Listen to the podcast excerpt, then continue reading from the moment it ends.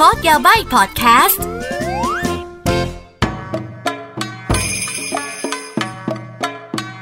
มินาซังคอสวัสดีค่ะ ขอต้อนรับเข้าสู่โคดยาบายหรือว่าโคดยาบายถอดรหัสญี่ปุ่นนั่นเองค่ะ โคดนะคะคือภาษาอังกฤษ CODE ก็หมายถึงรหัสใช่ไหมคะคำว่ายาบายนะคะเป็นแสแลงในภาษาญี่ปุ่นค่ะ ซึ่งมีความหมายทั้ง หุยอันตราย อุ้ยแย่จัง แต่ก็ในขณะเดียวกันก็หมายความว่า หูเท่เจ๋ง คูล ออซัมนะคะ เพราะฉะนั้นนะคะ คนญี่ปุ่นจะใช้จนติดปากนะคะอ่ะโคเรเมเจยาบายยาบายすごくないอะไรประมาณนี้นั่นเองค่ะ ก่อนอื่นเลยนะคะ ก็ขอแนะนำตัวกันนิดนึงนะคะ อากิเองค่ะ ถ้าเกิดใครจำเสียงนี้ได้ โอ้โห จะดีใจมากเลยนะคะ ก็ไม่มีอะไรค่ะ ก็แค่เคยให้เสียงรายการท่องเที่ยวนะคะ รายการที่จะพาคุณไปตะลุยญี่ปุ่น ในแบบที่คุณต้องร้องว่าสุโกย คุ้นกันไหมนะ หรือว่า ใครนะคะ เคยดูรายการเชฟกระทะเหล็กนะคะ ผู้หญิงที่ใส่ชุดกิโมโน และคอยแปลให้เชฟคนญี่ปุ่น อากิเองค่ะ แล้วก็แน่นอนนะคะ อากิก็ทำ content creator หรือว่าอินฟลูเอนเซอร์บน TikTok YouTube Facebook แล้วก็ Instagram นะคะ ซึ่งบน TikTok นี่ โอ้โห อัพทุกวันเลย คอยสอนภาษาญี่ปุ่นบ้าง วัฒนธรรมญี่ปุ่นบ้าง เล่นตลกให้ดูกันบ้างอะไรอย่างนี้นะ ก็บันเทิงกันไปนะคะ ถ้าใครสนใจก็ลองไปดูได้นะจ๊ะ และนอกจากนี้นะคะ ก็ทำพิธีกร 2-3 ภาษาตามอีเวนต์เนาะ แล้วก็นะ อะไรที่เกี่ยวกับญี่ปุ่นก็อาจจะคุ้นคุ้นตากันบ้างนะคะ เอาละค่ะสำหรับ episode แรก EP 1 ของโคโดยาบายนะคะ หรือว่าจะเรียก Code Yabaii ก็ได้นะจ๊ะ อ่า อากิขอตั้งชื่อตอนนี้ว่า They call me otaku เขาเรียกฉันว่าโอตะนั่นเองค่ะ อ่า ก็นะตอนแรกเราก็ขอมาทำความเข้าใจกันนิดหนึ่งนะคะ เกี่ยวกับภาพลักษณ์ของประเทศญี่ปุ่น ซึ่งก็มีหลายอย่างที่ผู้คน เข้าใจถูกบ้างไม่ถูกบ้าง หรือว่ามันก็ไม่ได้ถูกต้องเสมอไปนะคะอะเรื่องแรกเลยนะคะ มุมมองทัศนคติเกี่ยวกับประเทศญี่ปุ่น ซึ่งไม่ใช่แค่คนไทยอากิเชื่อว่า ทั้งโลกเนี่ยมองญี่ปุ่นประมาณนี้นะคะ อย่างแรกเลย ผู้หญิงญี่ปุ่นหรือว่าคนญี่ปุ่นโดยรวมเนี่ยเป็น ประเทศที่แบบว่ารวมไปด้วยคนที่น่ารักคิคุมุงมิงอาโนเนะอะไรประมาณนี้ บอกก่อนเลยนะคำว่าอาโนเนะเนี่ยภาษาญี่ปุ่นแปลว่า คือว่า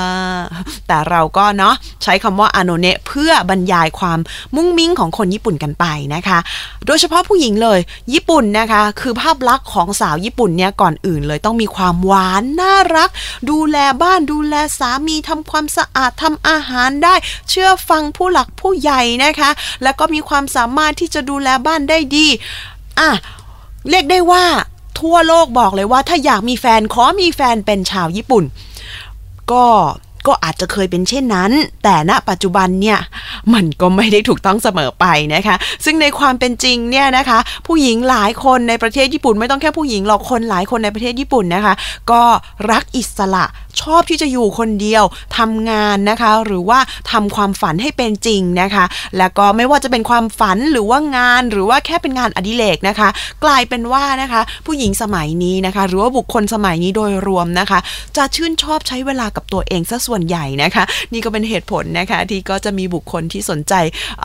เขาเรียกว่ายังไงคะความรักสองมิติ อุ้ยแปลว่าอะไร เดี๋ยวค่อยมาอธิบาย แล้วประเด็นหลักอันยิ่งใหญ่เลยนะคะ ที่อากิอยากจะนำเสนอวันนี้ก็คืออากิเป็นโอตาคุค่ะถูกต้องค่ะ โอตาที่คุณเคยได้ยินกันนั่นแหละค่ะ ใช่อากิชอบอนิเมะมังงะ เกม หุ่นยนต์กันดั้มนะคะ มนุษย์เซนไต5 สียอดมนุษย์นะคะ หรือว่าเขาเรียกว่าโทกุซัตสึชอบเพลงญี่ปุ่น ไม่ว่าจะเป็นเจร็อกหรือว่าป๊อปนะคะ ชอบนิยายและมังงะวายนู่นนี่นั่นวายวายมาจากคำว่ายาโอยนะอะแล้วก็ไม่ได้เป็นผู้หญิงที่มีเสียงหวานมุ้งมิ้งเป็นแบบว่า ไฮก็ชิจิซามะโดโมคอนิจิวะคือคือทำได้ แต่ด้วยเสียงธรรมชาติอากิจะเป็นคนที่เสียงค่อนข้างต่ำแล้วก็แหบนิดๆนะคะ ห้าวนิดนึงแหละว่างั้นเถอะชอบเล่นกีฬาชอบออกกำลังกายนะคะ แล้วก็พูดเยอะพูดมากเนาะใช่ไหมแค่นี้ก็ต่างกับทัศนคติที่ทุกคนมีเกี่ยวกับสาวญี่ปุ่น หรือว่าคนญี่ปุ่นแล้วใช่ไหมคะ และนอกจากนั้นนะคะอากิก็เป็น introvert หรือว่าเป็นคนที่ชอบอยู่กับตัวเอง ไม่น่าเชื่อละสิทำงานพิธีกรนู่นนี่นั่น แล้วเธอเป็น introvert ได้เหรอ อะ ฉันเป็น introvert จ้ะ แล้วก็อากิเคยเป็นひきこもり ひきこもり คืออะไร ภาษาญี่ปุ่นเรียกสั้นๆว่า ヒッキーนะ ひきこもり เนี่ยก็คือเป็นการเก็บตัว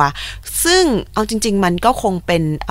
โรคซึมเศร้าชนิดหนึ่ง แต่อาจจะไม่ได้หนักมาก อันนี้หนักเบาแล้วแต่คนไปนะ เราจะไม่ได้มาพูดถึงโรคโรคซึมเศร้า แต่อากิเป็นฮิกิโคโมริหน่อยความว่าอากิเก็บตัว ทั้งวันทั้งคืนนั่งอ่านมังงะดูอนิเมะวาดรูปชอบวาดรูปไง แล้วแบบไม่ขอไปข้างนอกพ่อแม่ไปกินข้าวไม่ไปอยู่บ้านอยากวาดรูปอะไรอย่างนี้นะคะ ใช่ค่ะ อากิเป็นโอตาคุนั่นเองค่ะโอตาคุแปลว่าบ้านนะคะ ก็ก็ถูกแล้วค่ะเราเราเราเราเก็บตัวอยู่ในบ้านอะไรอย่างนี้นะคะ แต่ด้วยความที่เราเป็นโอตาหรือเป็นโอตาคุเนี่ยนะคะ เราจะมีความชอบที่ชัดเจน เวลาเราชอบอะไร ชอบจริงจัง ชอบลึก และไม่ได้ชอบธรรมดานะคะ จะค้นคว้าหาความจริงหาความรู้เพิ่มเติมนะคะ นี่เป็นต้นกำเนิดนะคะของการผลิตบุคลากรที่เป็น specialist หรือว่าผู้ที่ถนัดด้านใดด้านหนึ่งนั่นเองค่ะ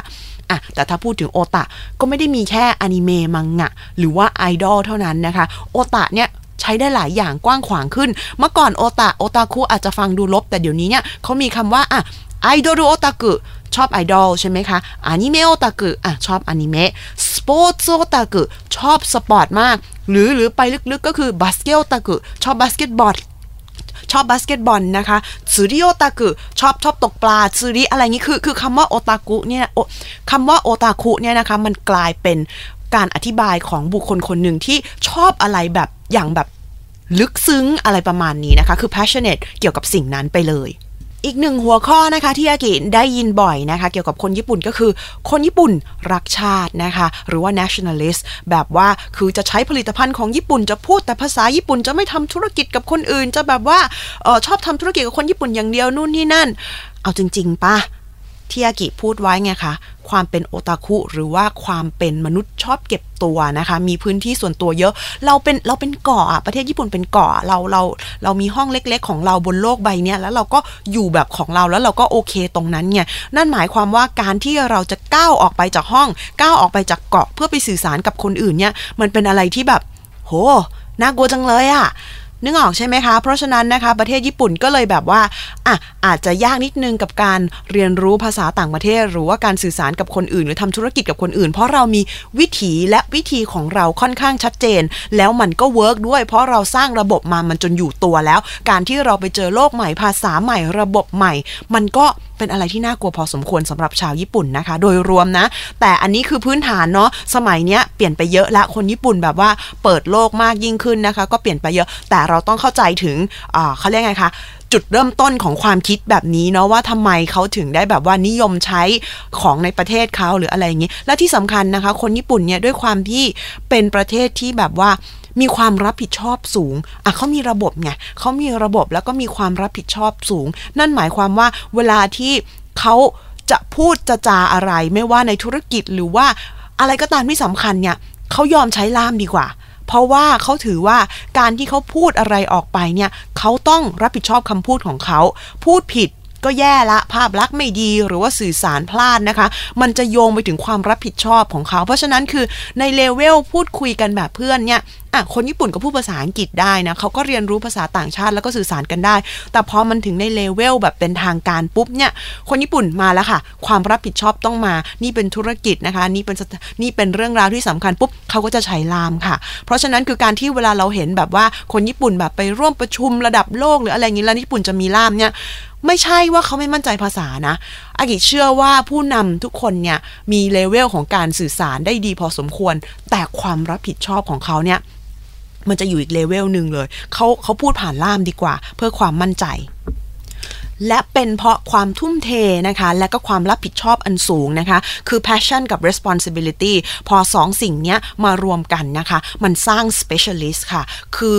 คนมุ่งมั่นที่จะทำในสิ่งที่ตัวเองถนัดแบบลึกแบบจริงจังนะคะ จนถึงขั้นที่ว่า normal กับ standard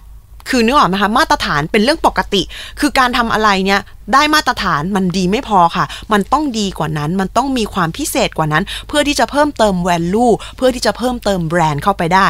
นั่นถึงได้โยงไปว่าทำไมผลิตภัณฑ์ญี่ปุ่นนะคะ ไม่ว่าจะเป็นผลิตภัณฑ์การเกษตร หรือว่าผลิตภัณฑ์เล็กๆ น้อยๆ อะไรเนี่ย พอมัน made in Japan แล้วคนญี่ปุ่นถึงได้ภูมิใจไว้วางใจ พร้อมที่จะใช้แบรนด์ของญี่ปุ่นนั่นเองค่ะ เพราะฉะนั้นถ้าเกิดคุณเคยไปซูเปอร์ญี่ปุ่นเนี่ยคุณจะเห็นเลยนะคะ เวลาเดินไปในส่วนของผลไม้เอาง่ายๆนะผลไม้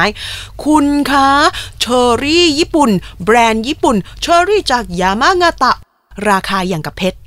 ในขณะที่เชอรี่ออสเตรเลียกับอเมริกาแบบว่าโอ้โหราคาน่ารักมากเลยกองเป็นภูเขานะคะ แล้วเชอร์รี่ญี่ปุ่นนี่คือจะห่อถูกห่อแบบว่าทีละชิ้นใส่กล่องสวยงามตายแล้วอย่างกับอัญมณีนี่ยังไม่รวมถึง packaging ที่สวยงามอลังการด้วยนะเธอ นั่นแหละค่ะ นั่นคือเหตุผลที่คนญี่ปุ่นชอบที่จะบริโภคนะคะ ผลิตภัณฑ์ของประเทศตัวเอง คือเขารู้ไงคะว่าแต่ละผลิตภัณฑ์กว่าจะออกมาสู่ท้องตลาดได้เนี่ย คนญี่ปุ่นเขาจะต้องแบบว่าค้นคว้า คิดแล้วก็ผลิตสิ่งที่ดีที่สุดจริง ๆ มันก็เลยแบบเนาะเป็น mindset ของคนญี่ปุ่นที่ว่าเออ made in Japan ดีอะไรประมาณนี้นะคะ แล้วนั่นก็รวมไปนะคะทั้งหมดนะคะ มันก็จะโยงไปถึงอีกประเด็นหนึ่งค่ะ ประเด็นต่อไปนั่นเองก็คือ seniority หรือว่าความที่เขาจะเคารพนะคะ ผู้อาวุโสหรือว่าผู้ที่มีอายุ เพราะอะไรคะ เพราะคนคนนั้นเนี่ยถ้าอายุยิ่งเยอะเนี่ยมันไม่ใช่แค่ตัวเลข นั่นหมายความว่าคนคนนั้นเนี่ยผ่านประสบการณ์ความรับผิดชอบ และชนอะไรมาเยอะ เพราะฉะนั้นสิ่งที่คนหนุ่มคนสาวที่ประสบการณ์อย่างน้อยนะคะ เรานั้นผ่านมาน้อยอยู่แล้ว เพราะฉะนั้นสิ่งที่ผู้ใหญ่ประสบการณ์ หรือว่าการทุ่มเทและความรับผิดชอบหรืออะไรที่เกิดขึ้นเนี่ยเราต้องให้เกียรติเขาเราเลยให้ความเขาเราเลยเราเลยให้ความเคารพเขาใช่ไหมคะเพราะฉะนั้นเวลามีตำแหน่งอะไรเปิดเนี่ยก็ไม่แปลกหรอกนะคะ ที่เขาจะยอมให้คนที่อายุเยอะกว่าได้ตำแหน่งนั้นไปก่อนเด็ก ๆ อันนี้อันนี้อย่างที่บอกนี่คือรากความคิดของคนญี่ปุ่นนะซึ่งสมัยเนี้ย เฮ้ย คนดีคนไม่ดีมันมีทั่วโลกนะจ๊ะ คนที่มีประสิทธิภาพคนที่ไม่มีประสิทธิภาพ มันก็มีทั่วโลก ญี่ปุ่นก็เช่นนั้น เดี๋ยวนี้มันก็เปลี่ยนไปเยอะแหละ แต่ก็ต้องให้เข้าใจว่านี่คือรากฐานความคิดของคนญี่ปุ่นมาก่อนนะคะ จุดนี้เดี๋ยวนี้คนเก่งๆเจเนเรชันใหม่แบบว่าคือที่เก่งและมีความสามารถแบบว่ามีเยอะแต่ว่าอะก็ต้องเข้าใจระบบบางอย่างเนี่ย มันก็ฝังลึกแล้วมันก็อาจจะเปลี่ยนยากนิดนึงเนาะ และเป็นเพราะการทำงานหรือว่าการสร้างผลงานในสังคมญี่ปุ่นเนี่ยมันมันต้องมีความทุ่มเท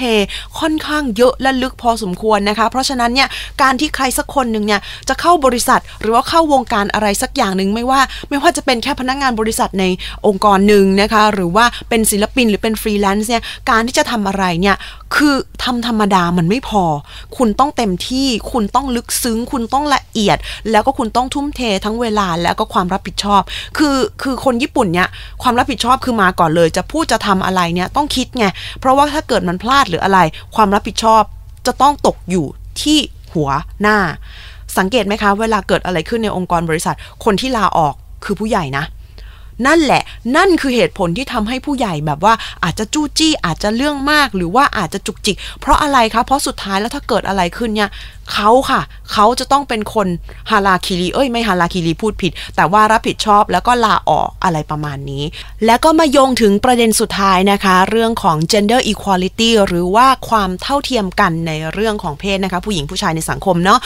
เอ่าก็ก็ด้วยความที่ คือคนญี่ปุ่นเนี่ยด้วยความที่เขาต้องการมาตรฐานค่อนข้างสูง การทำงานการใช้ชีวิตเนี่ยก็ต้องยอมรับว่ามันมีความเครียดสะสมนะ เพราะฉะนั้นผู้ชายที่ทำงานนะคะ คือก็ต้องทุ่มเทกับการงานอะ่ะคือแทบจะไม่มีเวลาทำอย่างอื่นเลย คือแบบว่าเสาร์อาทิตย์ก็ต้องไปเอาใจเจ้านายนะคะ หรือไม่ก็ต้องไปทำภารกิจอื่นที่เจ้านายสั่งนู่นนี่นั่นเนี่ย คือแทบจะไม่มีเวลา เพราะฉะนั้นเนี่ย เขาเวลาแต่งงานเนี่ย มันเลยเป็นธรรมชาติที่เขาจะเลือกคนที่แบบ เฮ้ยช่วยดูแลบ้าน เพราะว่าถ้าเขาอยากมีลูกเขาก็ต้องอยากได้คนที่ดูแล แล้วคุณคะการจ้างคนดูแลเนี่ยมันแพงมากค่ะ มันก็เลยแบบว่ามันก็โยงใยกันมาหมดนะคะ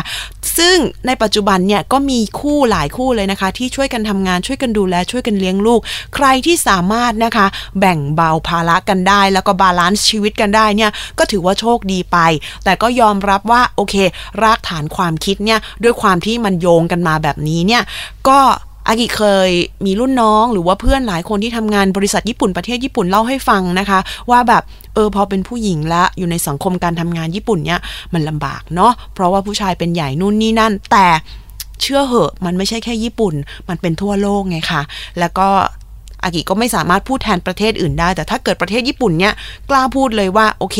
มันมันมีความลึกซึ้งแบบนี้ มันมีความโยงใยมาครับ มันมีความลึกซึ้งประมาณนี้ อันนี้ยังพอพูดได้นะคะ แต่ก็นั่นแหละค่ะ เดี๋ยวนี้ยุคสมัยก็เปลี่ยนไปนะคะ ผู้หญิงก็มีความแข็งแกร่งมากยิ่งขึ้น และทั้งหมดทั้งปวงนะคะ มันก็จะโยงใยมาสู่อีกหนึ่งประเด็นนั่นก็คือ gender equality หรือว่าความเท่าเทียมทางเพศในประเทศญี่ปุ่นนะคะ ซึ่ง ก็คงจะได้ยินมาเยอะนะคะว่าเฮ้ยมันไม่ค่อยมีความเท่าเทียมกันนู่นนี่นั่น ซึ่งสมัยเนี้ยมันค่อนข้างเท่าเทียมแล้วนะคะ ผู้หญิงก็มีสิทธิ์ที่จะออทำนู่นนี่นั่นมากขึ้นนะคะ แล้วก็คือยุคสมัยมันก็เปลี่ยนไปนะคะ แล้วก็ทั่วโลกก็เปลี่ยนไปแล้วล่ะ แต่คุณต้องเข้าใจหนึ่งอย่างว่าสมัยก่อนเนี่ยนะคะ คือด้วยความที่ความรับผิดชอบมันสูงในการทำงานหรือว่าในการทำอะไรก็ตามในประเทศญี่ปุ่นเนี่ยการที่ออกไปทำงานเนี่ยโอ้โหมันมันเครียด มันมีอะไรให้ทำเยอะนะคะเสาร์อาทิตย์ก็ยังจะต้องทำอะไรเพิ่มเติมไปช่วยเจ้านายอีกนู่นนี่นั่นคือคือโอ้โหมันมีความเครียดสะสมไงคะก็ไม่แปลกหรอกเนาะที่ที่เขาจะเลือกภรรยาที่สามารถดูแลบ้านได้ แต่ถ้ามองในอีกลักษณะหนึ่งเนี่ยมันเป็นการเหมือนเล่นเกม RPG อะถ้าเกิดคุณเปรียบเทียบผู้ชายเป็นแบบว่านักรบหรือว่าเป็นแบบเออเออเป็นเป็นเป็นไนท์นะคะ ถือดาบออกไปสู้รบเนี่ยผู้หญิงก็เปรียบเสมือนตัววิสาดนะคะ คือคอยปกป้องนะคะอ่าคอยทำโพชั่นนู่นนี่นั่นนะคะ เป็นเป็นทัศนคติที่ค่อนข้างโอตานิดนึงนะ แต่คือมันเป็นการร่วมพลังกันนะคะ เพราะฉะนั้นเอ่อถ้ามองในแง่นั้นเนี่ยต่างคนต่างมีความรับผิดชอบในสังคมที่ค่อนข้างสำคัญ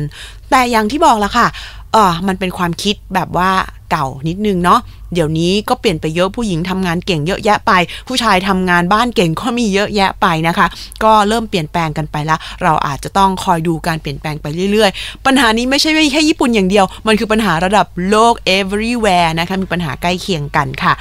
และนั่นก็เป็น episode แรกของโคโดยาบาย Code Yabaii นั่นเองนะคะถอดรหัสญี่ปุ่นนะคะ สรุปก็คือโอตาคุคือสิ่งที่สุดยอดค่ะ โอตาคุจงเจริญค่ะ จบค่ะแล้วเราเจอกันตอนหน้านะคะ สวัสดีค่ะ h o ดี้พอดแคสต์ฮูดี้พอดแคสต์ เรื่องที่คุณฟังแล้วต้องร้องว่าหูดี